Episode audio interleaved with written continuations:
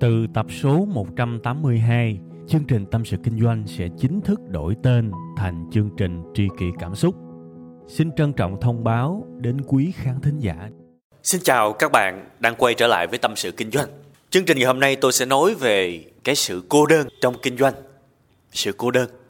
Ý tưởng nó xuất phát từ một cái comment mà tôi vừa mới nhận được từ một bạn trên YouTube. Bạn nói rằng em cô đơn quá anh ơi. Cả nhà em không muốn em làm kinh doanh, bạn gái em cũng không muốn em làm kinh doanh. Em kinh doanh 3 tháng rồi, không thu lại bất cứ một cái thành quả nào.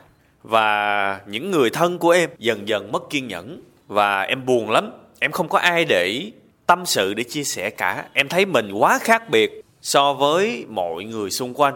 Em mê kinh doanh mà cả nhà em, bạn bè em không ai làm công việc này cả, không có ai để mà chia sẻ với em.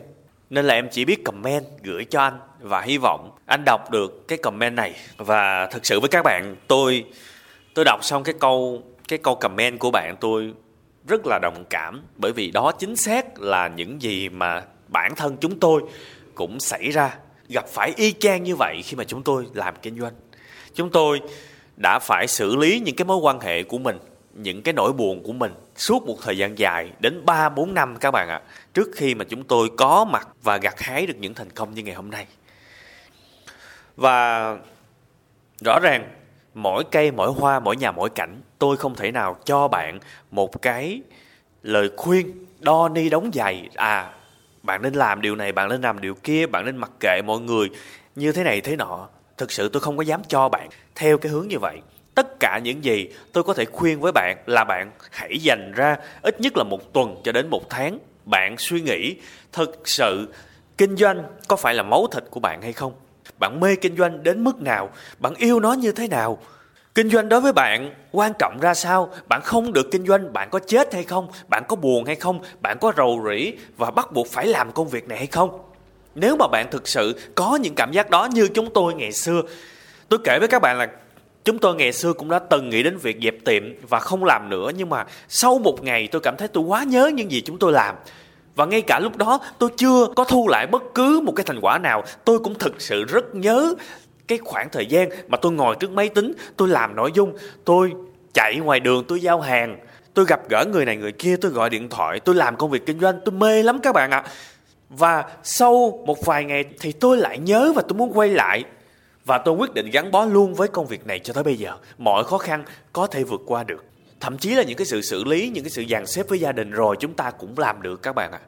Và ngay cả khi thế giới quay lưng hết với bạn thì bạn phải tin rằng một điều bạn là người duy nhất còn lại tin tưởng chính mình và thường là như vậy kinh doanh thường là sự cô đơn sẽ thường trực như vậy bạn và những bạn khác, nếu đang muốn thực sự kinh doanh, thì các bạn phải hiểu một vấn đề này nè. Bạn rồi sẽ phải rơi vào một cái tình huống mà tất cả mọi người không ai tin bạn cả, trừ chính bản thân bạn. Và khi mà tôi đọc xong cái comment của các bạn, tôi nghĩ là bạn này dường như bạn đang rơi vào cái sự thử thách. Đó là bạn cũng không rõ liệu mình có tin mình hay không. Chắc chắn là những người xung quanh không tin bạn rồi đó. Còn hiện tại bây giờ, bạn có tin mình hay không? Nếu bạn tin mình, ok, hãy tiếp tục. Tôi không biết là bạn sẽ xử lý nó ra sao, nhưng bạn hãy mang niềm tin đó, sống, dốc hết sức vào và hãy chứng minh cho mọi người xung quanh thấy bạn có thể làm được. Còn nếu kinh doanh không phải là máu máu thịt của bạn, kinh doanh là một cái gì đó bạn muốn lao vào để bạn có tiền, kinh doanh không phải là đam mê, thì thôi, đây là lúc tốt nhất và hợp lý nhất để dừng lại. Chẳng có lý do gì để đánh mất những mối quan hệ xung quanh làm cho mọi thứ xào xáo lên chỉ để tham gia vào một lĩnh vực mà mình thực sự không yêu. Đó là những gì tôi muốn truyền tải đến bạn.